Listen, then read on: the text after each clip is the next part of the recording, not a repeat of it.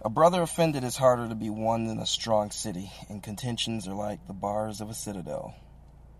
With the fruit of a man's mouth, his stomach will be satisfied. He will be satisfied with the product of his lips. Death and life are in the power of the tongue, and those who love it will eat its fruit.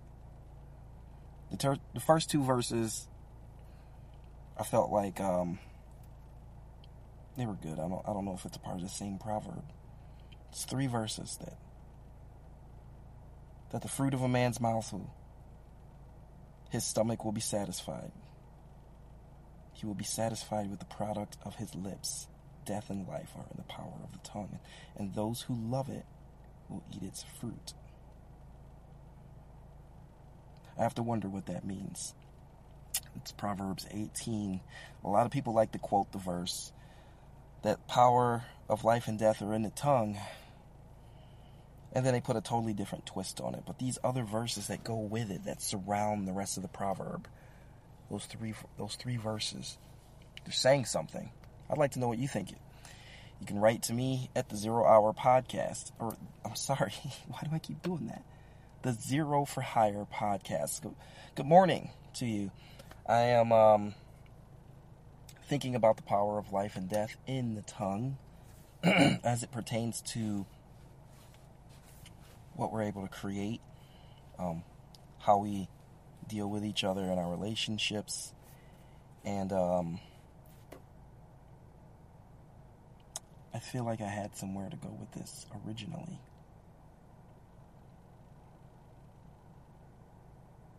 Ah, yes, I remember the creative power of the imagination and the creative power of our words. I don't want to take a mystical approach, but we're gonna because we need to do part two of Music is Magic here on the Zero Hour or the Xero for Hire podcast. I've been doing this for like three years, saying the Zero Hour for three years. So you gotta, you have to forgive me. Last time I gave, I laid out a lot of where I wanted to go with this concept, and um, I had to do that so I could just jump right in with this other stuff. So, I'm going to use mystical terms. I'm going to be very straightforward about things. And if there's any confusion, please feel free to write to me on Telegram or here on Substack, and we'll clear up any confusion you might have. And um, we will try to we will try to open up other lines of communications, but that's what I have right now. So I started researching the concept of magic in the music. And I had a bunch of tabs open here, so let's see what we can get. First thing I got was a series of videos. There's a guy on YouTube by the name of I See Real with a with a, a video called "The Dark Secrets of the Music Industry," and believe me, there are plenty more. I currently have about two hours worth on my YouTube playlist to listen to, and I, I'm not exactly sure where they're going to go. This is one of those things where everybody promises a rabbit, and then you jump down that rabbit hole, and a lot of times there's no rabbit. Um, this is also another thing where I feel like people get themselves worked up into a frenzy. They often make up things, and so it's hard to really nail down what you're getting. You have to consider where information is coming from, uh, and who information is coming from. And I'll tell you, when it comes to magic and New Age, you get a lot of people who are just generally confused. They live in confusion. The, the magic and New Age people are marked by confusion. And I started experiencing this um, back in 2012. I want to say maybe maybe a little soon, somewhere somewhere around 2012, when I was um, really getting heavy into learning theology and talking to, talking to other Christians and um, starting to find out that a lot of charismatics, especially especially non-denominational charismatics, are actually New Age. They believe a lot of things that New Age people believe. And there's some there's a syncretism there, uh, um, a synthesis or a blending of New Age belief and Christian sayings. not necessarily biblical sayings, but just like taking some Christian sayings and applying different meanings to them in order to fit this theology. A lot of it comes from the Word of Faith theology, which kind of creeps into some things. And so I thought it would be good to open with that because a lot of this circles around words and thoughts. Now, I know I said that this is going to be music is magic, but I'm I'm throwing some ideas out here as as more of a basis. There's an article in USA Today um, from a when was this made? Was, oh, this is actually this year, January fifteenth of this year, and it's the, the, the title of the article is "How to Manifest." Follow these three steps to get the benefits of manifesting. So manifesting, basically, this manifesting is the secret. It's willing things into existence, but you can't just will them.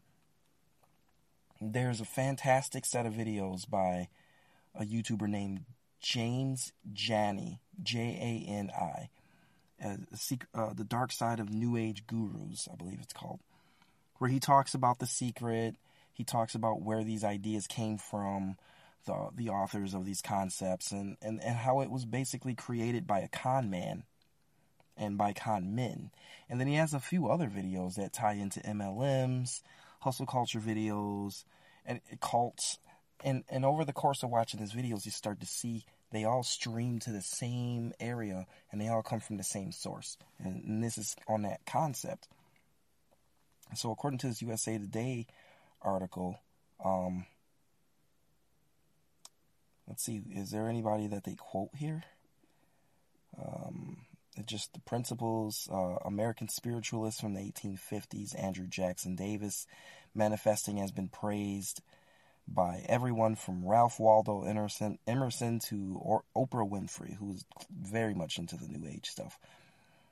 And uh, it says experts say understanding what manifesting is and what it's not is crucial to being able to recognize its impact on one's life and, and unlocks its potential for a more purpose driven goal setting. So let's just talk about it. It says, What is manifesting? It gives a little bit of breach. These are the three steps. Clearly define what you want. So, clearly defining your goals, uh, breaking it down into small, achievable steps, then keeping those goals at the forefront of your mind. That's goal setting. Uh, working on whatever is within your control. Okay? And then step three is making, marking progress, and appreciating success along the way. So, this has nothing to do with words or manifesting. This actually has more to do with a frame of mind and goal setting. They're using that New Age speak. I might have got got with this article. But I, I wanted to open with that because uh, I, I'm starting to understand that a lot of what we refer to, or what a, a lot of what people refer to as magic, we've kind of decoded in our modern culture. There are things that used to be considered magic, used to be considered a magical force or supernatural or magical that we no longer think of that way. I told you about the YouTube IC reel he breaks it down as words being spells. And and so what he does is in his first video he gets into some really really bad etymology, um, and people do this thing where they take they take words and it's like well it sounds like it comes from this and and they have sometimes like a false history because the words have the same root words or whatever and, and it fits their meaning. So they say when you put letters together, what they they they're, te- they're teaching you to spell. See, it's spelling. And when you put the words together in a certain order, you're casting spells. It's just like, yeah, that's that's also true. These are things I call also true. But it does. It's like when something is true, but it doesn't make the point that you're trying to make. Is what I call also true. So I see Real starts his video on that really bad train of etymology of you are learning how to do what? Spell. That's right. They say it's spelling. You put words together. But also true works on both sides because what he's saying has some truth to it. The way that you put your words together have an effect. They have a psychological effect on people. They have an effect on your mood, how you interact with the world around you. And um, as many people believe, the even the Bible says that the power of life and death is in the tongue. That scripture talks about your belly will be satisfied by the fruit of your mouth. Now, I tend to lean into it, it, it has more to do with how you talk to people and what you talk about. But again, this is in that same realm. This isn't magically casting spells, but it's using your words wisely.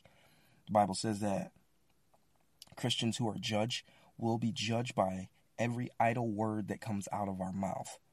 So again, that reinforces this idea of being wise with your words, being careful with your words. Now, it could be that there are some powerful effects to our speech, and we should be aware of that. But there are people who will seek to manipulate that and who seek to weaponize that. And when I think about people who are manipulating a form of power, that's what I think about when I think of casting spells and, of course, magic. Now, for those for for spell casting and for magic, you expect a supernatural source to come from it, and there's an element there. But what I believe we have with music and um, even with psychological wordfare or warfare, using your words effectively. It all starts just like the manifesting. It starts with your frame of mind and with an orientation and with your intention. One of the things that I started doing years ago was I decided that I was going to arrange my words in such a way where they would be pointed and they would be powerful. You ever heard of power words or power phrases? I would say things that would have a more poignant effect on people, especially in certain situations. So, you know, getting people to take responsibility, using you and yours, or um, my my wife actually does this whenever she can't find something and she thinks it's my fault. She say, "What did you do with this thing?" It's like, okay, first you're on the wrong. The, the whole premise is is wrong. Like I didn't do anything because no, you lost it. You know, and that's really what she's saying the way that you use your words kind of shape your intentions and your reality. And so, in a way, I see real is correct. Your words are like spells. Now, when you start reading, if you've ever gotten into it, and I don't suggest you do if you haven't, but when you start reading witchcraft blogs, um, I've I've looked at some videos to see what people have to say, and they just very rudimentary level. They talk about repeating phrases um, saying what you want clearly and just repeating it, uh, talking to yourself, uh, uh telling yourself ideas, me- uh, declaring statements, making declarative statements, calling things into being verbally. And it's very important to these people that you do it verbally. And it's not just important to beginners in Wiccan and witchcraft. It's important to people in New Age and, believe it or not, the prosperity gospel. This whole orientation of thinking believes that you have to say things verbally in order to manifest a reality. Now, again, I contend that when it comes to magic and spell casting, that there needs to be a supernatural force. So, the, the thing that's a little bit different about it with Christians is that Christians tend to believe that the words that they speak have the authority of God or the authority of Christ behind it. And so they're saying, I declare these things to be in the name of Jesus. They think that's how it works. And maybe in some situations things do work that way, but I don't think it's an across the board. I don't think it's like a promise of God. But that's how it's understood. And in effect, it's the same as spell casting and magic. They're just changing the orientation of the source. They're saying, I'm declaring things to be the same way that magicians and wizards claim things to be, but with a different power source. So that's the concept. Words are spells. Now, I heard this concept from someone else who wasn't in the music industry. And Icy Real, he he he sets a, he sets the tone for that conversation, even with the bad etymology about how we write and how we spell. He does hit on some basic truths about words having power, um, the way that you spell words having power, um, where words come from, the orientation, the intention. I think he there is some truth there, but of course there's some things he's confused about. But he does hit on some echoes of things that I've studied in the past and heard in the past looking into this stuff. And one of those things is repetition. I said earlier, repeating words and phrases. Um, we talk about that in, when we're talking about people who cast spells. They repeat words and phrases for a reason. And I believe it's all linear. You get your mind frame right, or your frame of mind, and your orientation and you're really directing all of your mental energy, all of your willpower in that direction. It kind of starts with your with your frame frame of mind. A lot of people talk about your frame of mind as if it's magical in itself. You know, like if you want if you want to do something then you have to really believe it and you have to have your reasons why and they try to get psychological with you especially in the business and marketing world um, i read a i read a book recently that was talking about music and getting your mindset right and really understanding why you want to do things and people are very intentional about your mindset because then that that kind of dictates how you orient your words I think it has a little more to do with psychology but I want to let people have what they have, and at least we they have an understanding of how this works. The arrangement, the mindset, that sets the repetition. The repetition is really, I think, what gets people to believe things are happening, and it gets you to work toward that reality. It's a process I call the creative power of the imagination. If you can imagine it, then you can put that idea into a plan. And then that plan is something that you incrementally start to work at until it becomes a reality. It's not magic, but it's a process. And part of the process for music is included here. What's your intentions? What are the words? What are what's the outcome? What's the goal in mind? How do we get there? So let's start looking at it like that, and then I'll come back and cover some more of the supernatural elements of it. one of the things and ideas that I hear a lot about is the repetition. Why? Because repetition is one of the things. Um, how do I put it? It, it? It's one of the one of the foundational elements of hypnotism.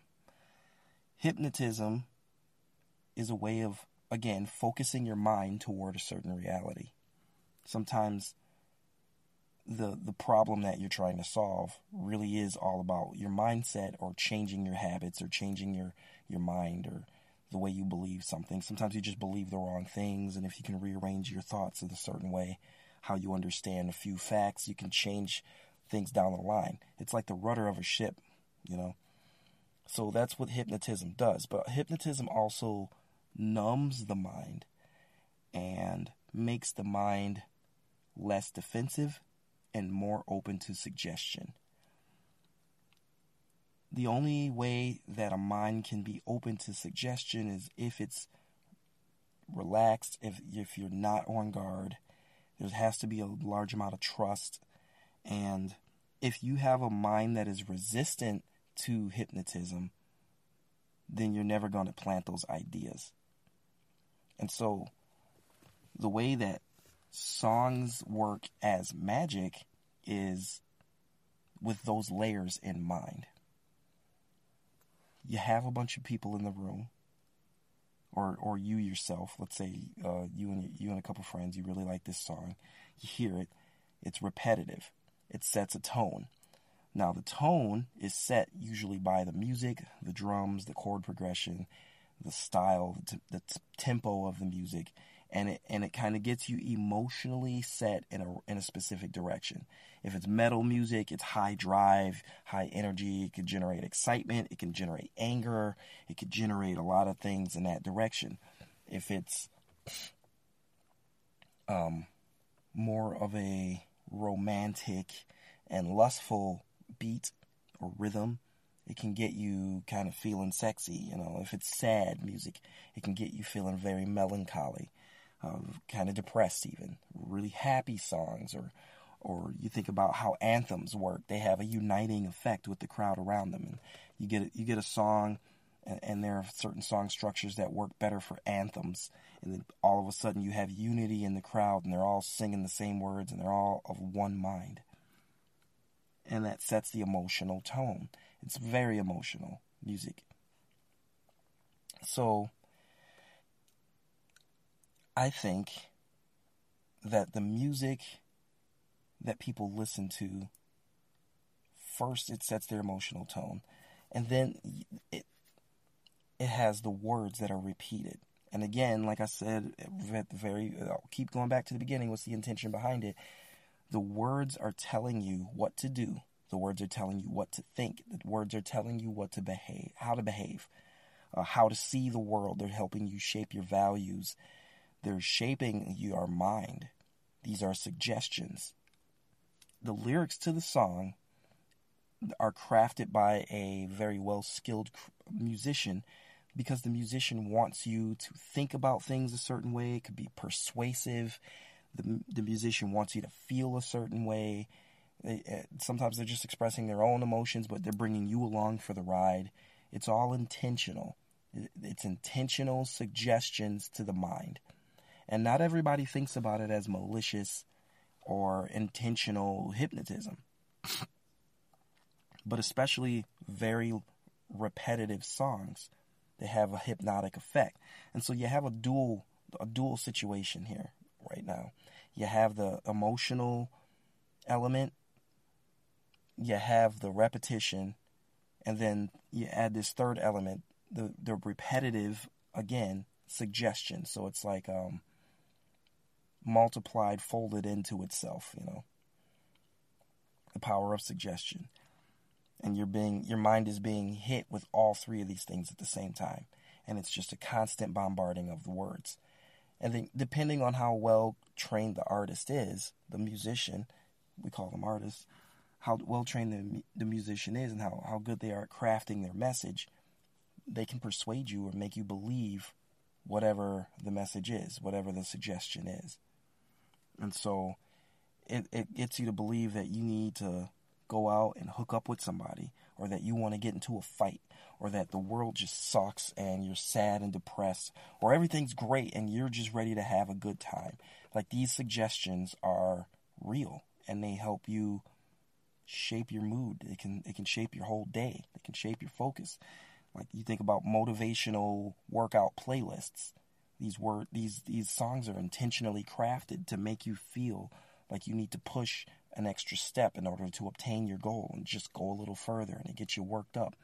That's the intention of these songs, and that's how they work. Now, I've always understood music that way, but at the beginning of this uh, article that is uh, from other what is this otherworldly oracle.com so you already know where they're going the opening paragraph. Wait, wait, wait, wait, wait, wait. No, no, no, no. This is like a Wiccan blog or something. Hang on. Where is that article? Flood, a brief history. Flood magazine. I believe this is the one. Nope. Where is my. So there's an article about the brief history of of uh, witchcraft in music. The Highland Manifest one. That one didn't really help me. Uh, Insight Conversion Tag Magical. I felt like there was another article I had pulled up, and I think I might have accidentally closed it. But his opening line is that music used to be considered a high form of magic. That was his opening line. And he had my attention there. let me go to my Telegram real quick because I did post some of these in the Telegram. Uh, some of them are under faith, some of them are under music, and so let me.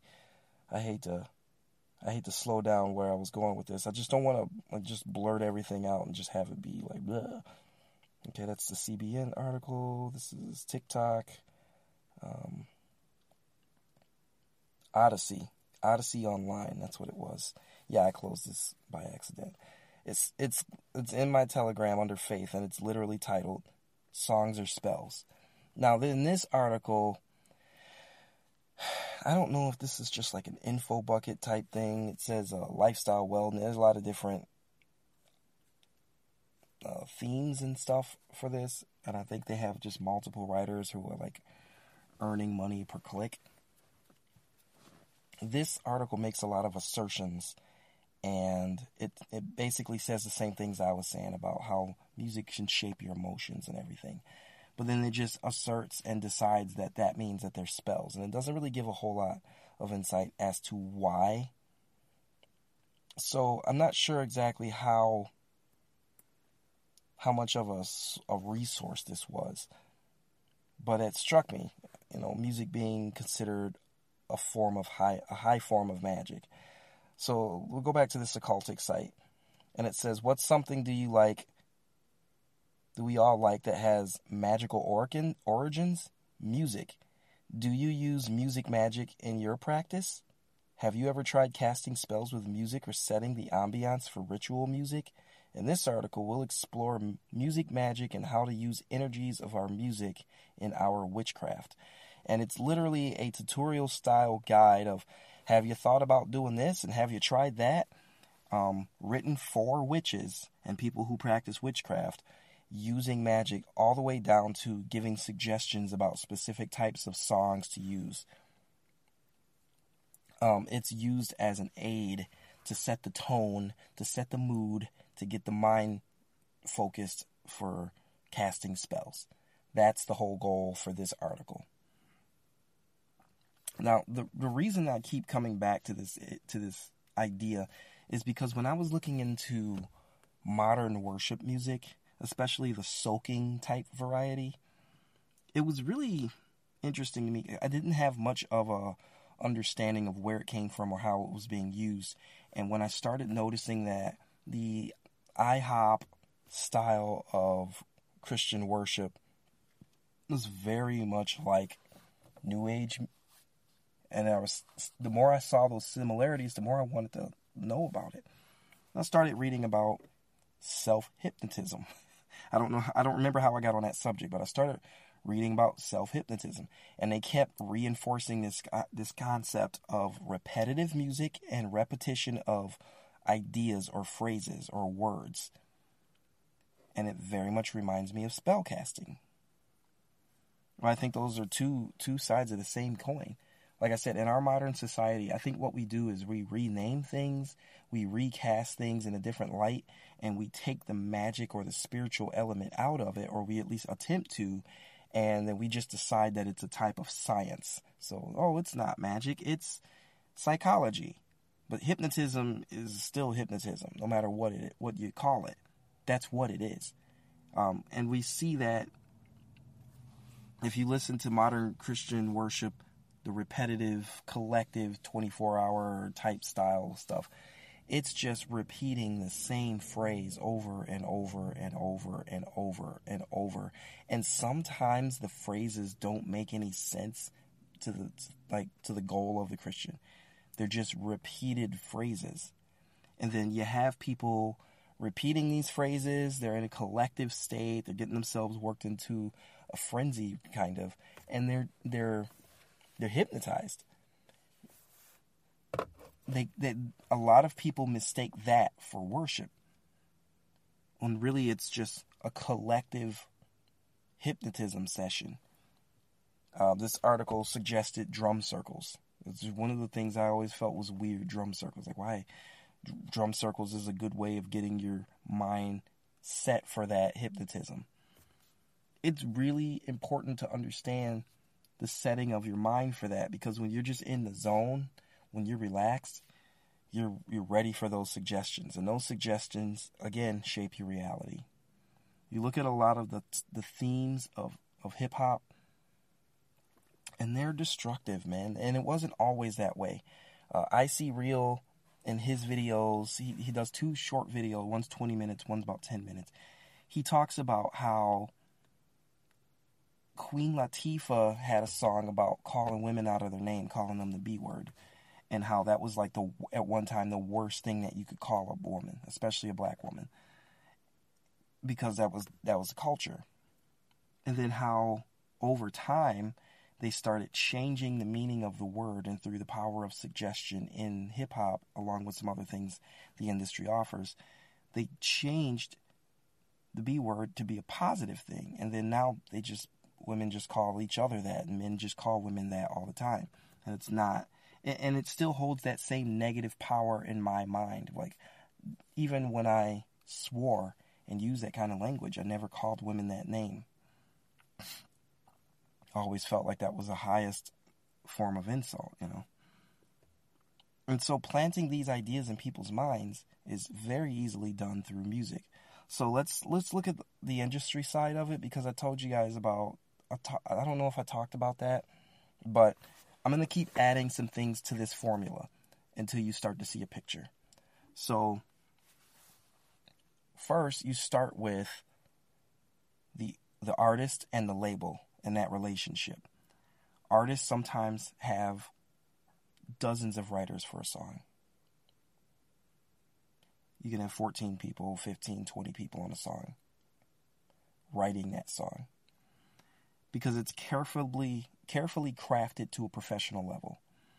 Everything has to be the highest quality, top notch, trendiest, most widely accepted form of music possible. And so you have this artist, and you have people telling him what to do, telling him how to dress, telling him how, what to say, how to talk, how to behave, where to part, where to party, when to party. You know, the the everything, every aspect of their life is directed to them by someone else. And I and I believe that there's that they're doing this is because they're full, they're they're shaping you into a mold.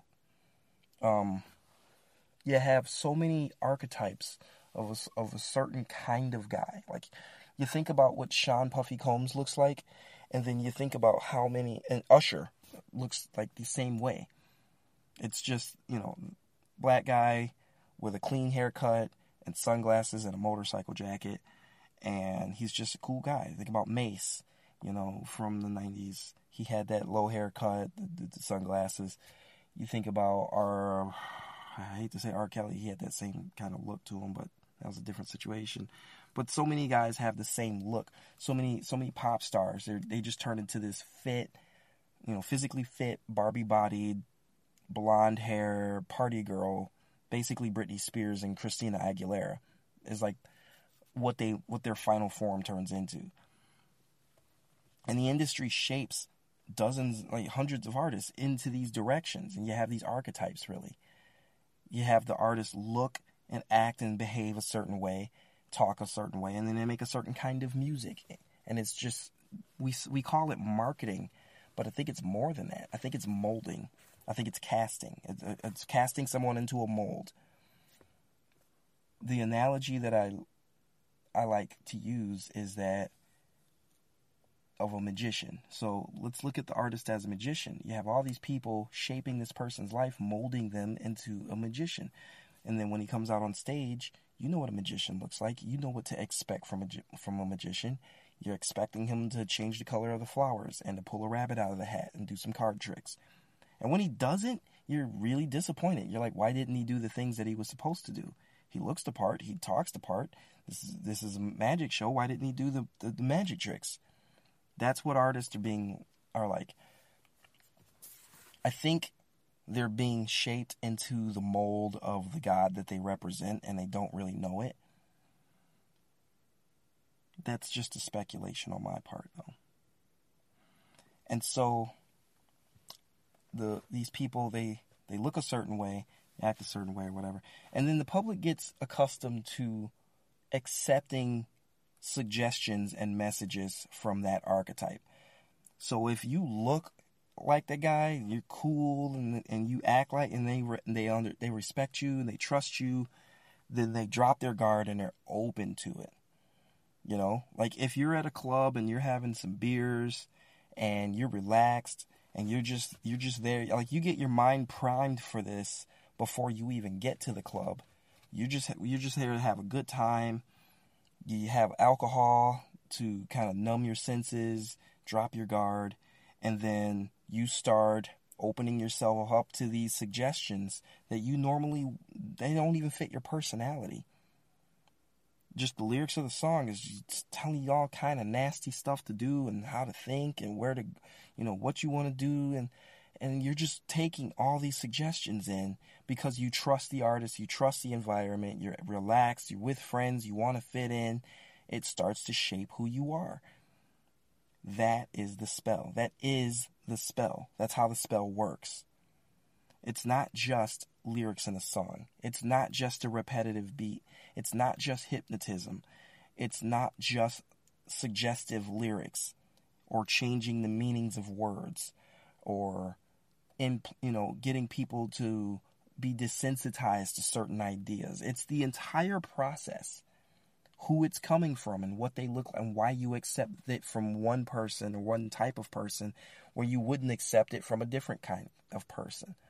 You know, if a guy comes out to rap and he's wearing a, like a janitor suit, you're gonna look at him like you don't really trust him the same way you trust the guy with all the high, you know, high priced jeans and sneakers and jacket and stuff. You trust that the guy with the high priced jeans and jacket is what he has to say holds more value than the guy who's dressed like a janitor for some reason or who's just pulling some weird gimmick. Now, the guy who's pulling a weird gimmick he might have a totally different uh, angle, you know. That's how we get juggalos and stuff. That's how we get these weird type horrorcore rap, and, and that's how they dress, and that appeals to a different mindset, a different type of spirit. But like I said, I think these people are are cast into the mold of the God that they represent. Now, the God that they represent, in my opinion, are just demons. But these demons, they they come attached to these artists already. They give the artists ideas. They they pl- they help them be creative. They they gift things to the artist, and I, depending on what the relationship is with that person and the demon, you know, they might they might know I'm just really inspired and I just I get these ideas, or you might have a situation with um with like artists that are intentionally communing with a demon um, Mars Volta. There's a story about how Mars Volta found this weird Ouija board and that they were using it to write lyrics to songs and things and this and this demon from the other side was giving them lyrics to songs and and it was starting to affect have weird effects in their life and on the world around them because they were casting spells through a demon. Now when the when the spirit gets behind the music, then everything else is primed already people are primed, they're ready for suggestion, but there's a supernatural element that comes in through the song, and then suddenly it has a, a much greater amount of power. And it's demonic power. One of the things I look at is um, what's her name? Ellie, not Ellie Goulding. Um, Ellie Goulding is a good example. Ellie Goulding used to be this like love song hippie looking writer. She, she was kind of like this R&B hippie who played acoustic guitar. And I think she had dreads for a while. And, she, and then all of a sudden she looks like your average lusty pop star. And that's all she sings about is like love songs, lusty songs. And she's used for Fifty Shades of Grey and stuff. It's way out of the sphere and the lane that she was in, but it fits the female blonde, bar, you know, Barbie-bodied pop star archetype. They just molded her into something else. But that's not who I was looking at. It's um, Billie Eilish is the name I was looking at. Something about Billie Eilish's music made my skin crawl when I first heard it. And it also bothered me how catchy it was, how well crafted the songs were, and it to me felt literally like spells were being cast over me and there there was a song. It was stuck in my head for days, and I could not get this dumb song out of my head. And and for the most part, I didn't even really know what the song was saying, so I couldn't repeat the words.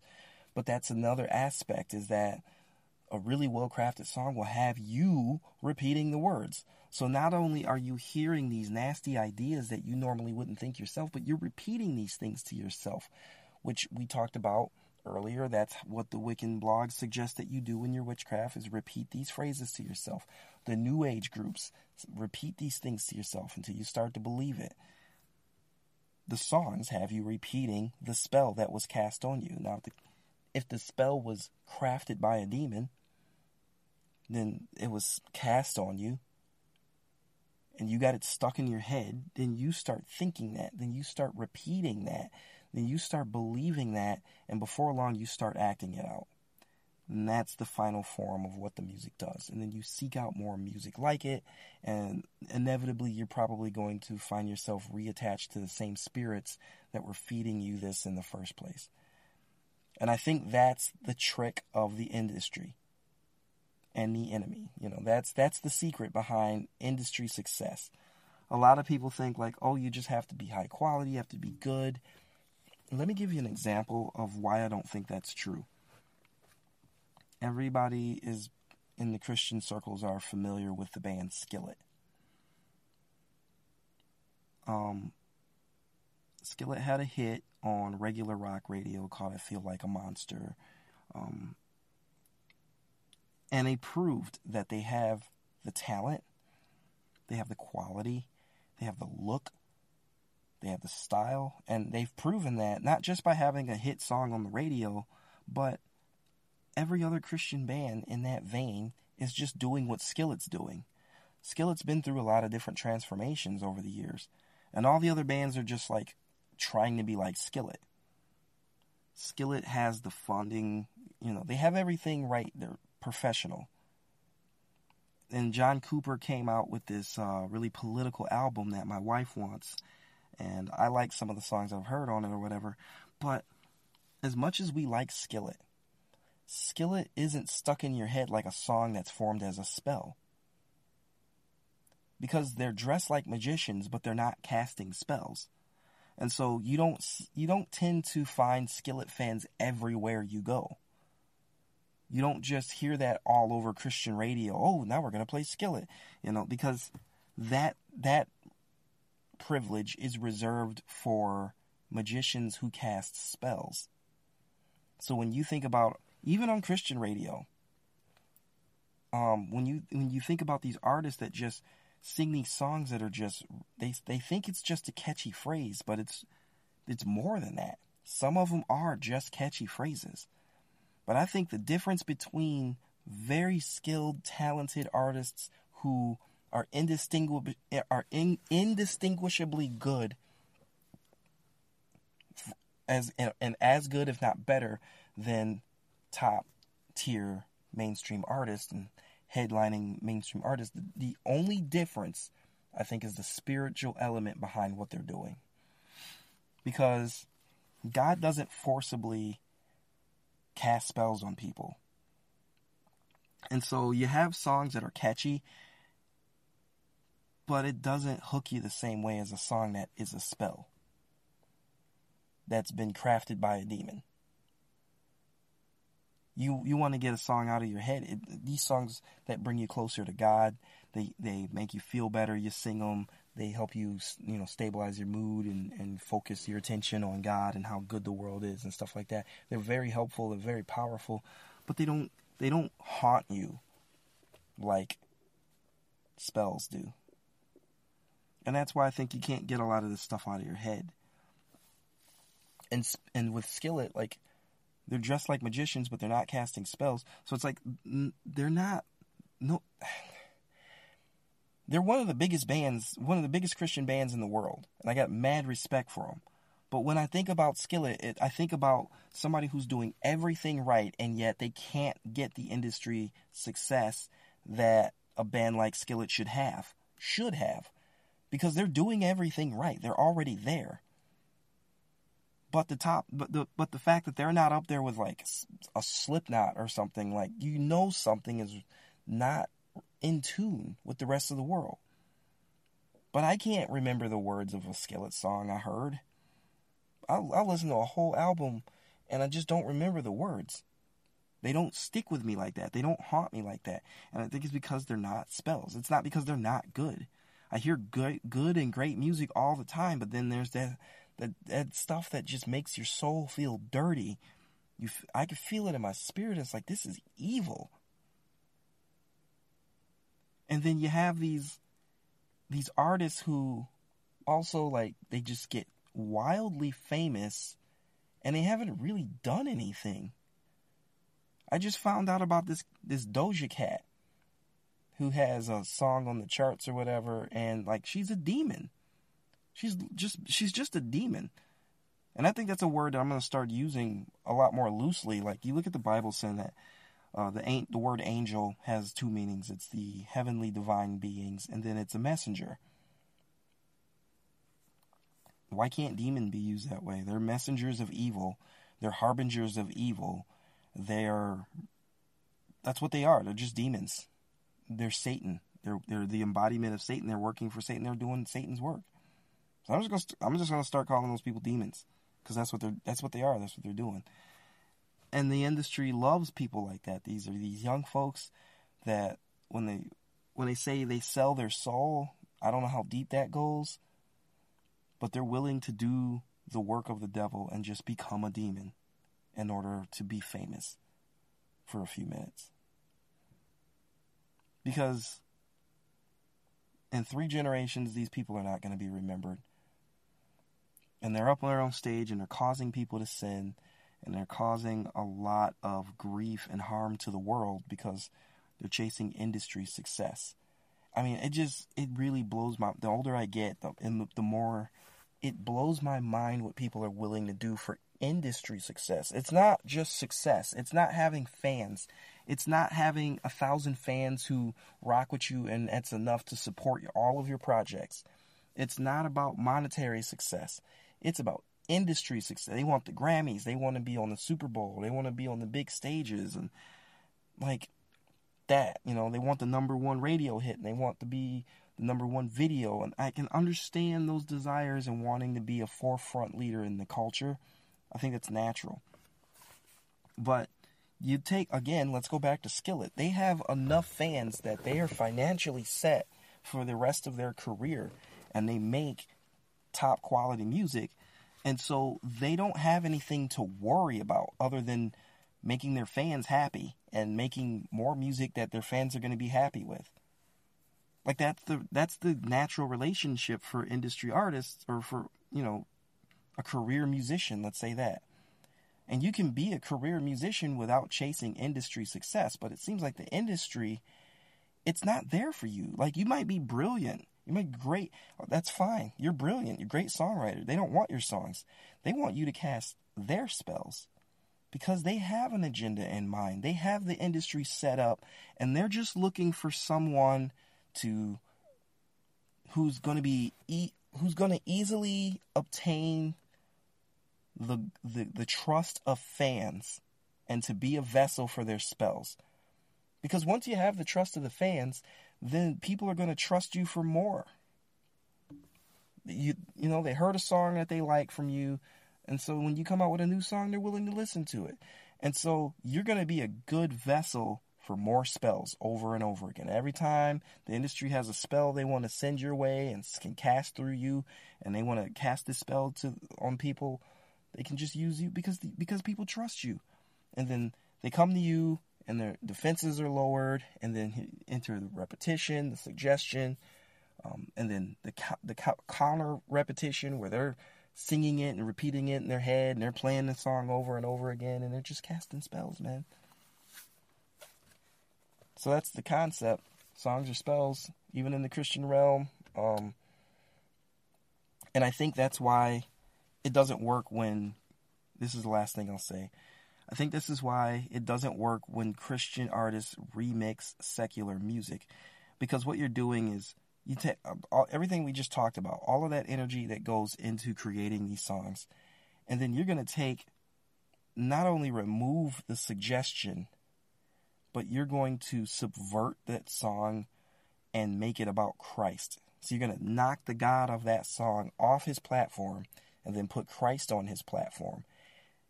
They're going to hate that. But also, people are going to hate that because people don't like when you knock down their gods. They don't. They, people don't like when you knock down their gods. And you can tell that's when what you've done when it's never good enough. It's never okay. It's never acceptable. It's not even not even like, "Oh, let's see, this could be fun." No, none of that.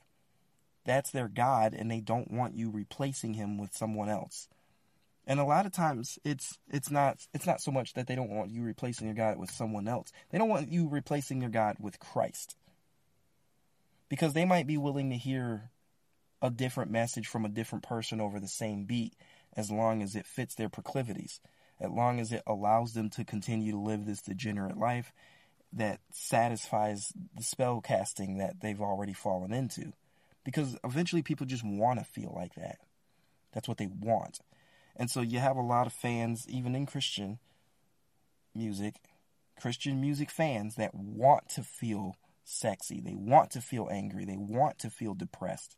They want to feel lost and sad and lonely.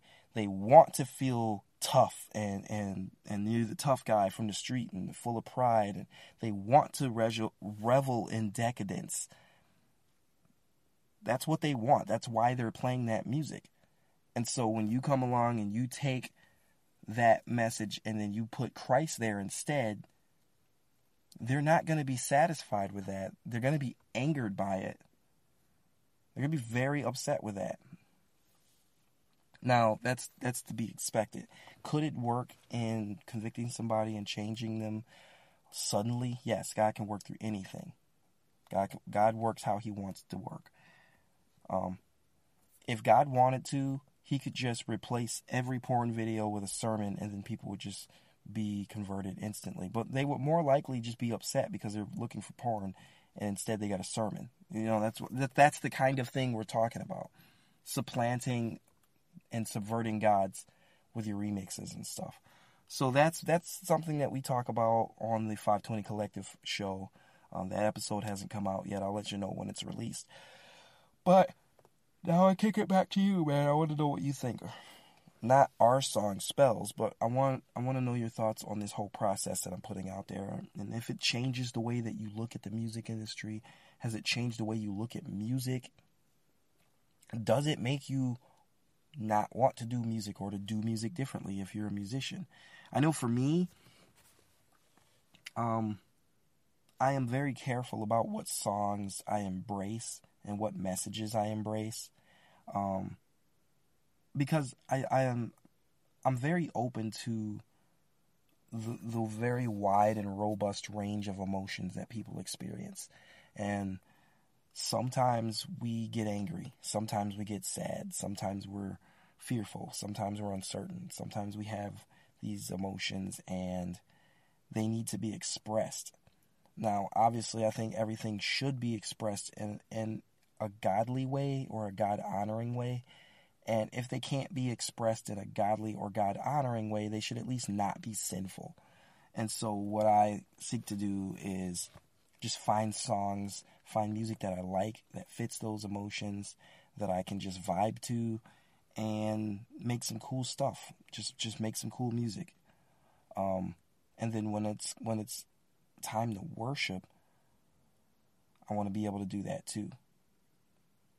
I do it all from a Christian worldview. I don't I don't ever want there to not be room for God in what I'm doing. I don't want that to be jarring, you know, like I don't want people to come into my space and be comfortable with sin. That that shouldn't be happening. That I don't know if that means I need to be convicting all the time, but I don't want to have my space be a safe space for a sinful lifestyle. Like we all have our struggles, I get it but I don't. I'm not encouraging whatever you're struggling with. Uh, that's not my goal. So you've been listening to the to, you've been listening to the Xero for Hire podcast. Um, it's very late, and this is the second part of uh, Music is Magic. I'll put that up tonight. Uh, really excited to hear what you guys think about it. Uh, value for value, guys. Don't forget and look at the links of the show notes, and um, we have a donation. Whatever you, whatever value you got out of this, I'd like you to return the value in some way. So it, obviously, it would be a monetary donation. That would be one of the better ways to help out with the show right now as we're building things. Um, we have a Stripe account. We have a Cash App. That's right down there in the in the links. And if you know what this is worth to you, send that to the show. That's what I'm asking. If there uh, are other opportunities where you feel like you want to help me grow the show, you want to get involved in the production or you know things like that, time, talent, and treasure. Those doors are open, and those those terms are not very clearly defined right now. But just how we have somebody working on the website, you might be a type of person that's like, hey, I want to help you moderate and facilitate some conversations. Hey, I'll send you some links for some cool articles of things that might be worth talking about. And you can send that stuff to the Telegram group. Become a part of our Telegram group. It's Xero Talks. Um, and then we'll have a members only chat at some point. These are these are all things that are open. That's value for value. Whatever you whatever you got, send that back to the show. You know, it's just like seven bucks a month for Netflix or whatever. And, and for for this show, it could be sending me some articles. I um, I wanted to talk about the Titan situation. I think I'm gonna wait until tomorrow because I'm a little bit tired. But you know that whole submarine that disappeared, and there's some other stuff around it. Oh my goodness, I'm very tired. Yeah, I'm actually I'm gonna get ended now because it's it's very late. Um, Thanks for listening. Again, your feedback on the music is magic, and uh, I'm gonna stop rambling. Okay, bye.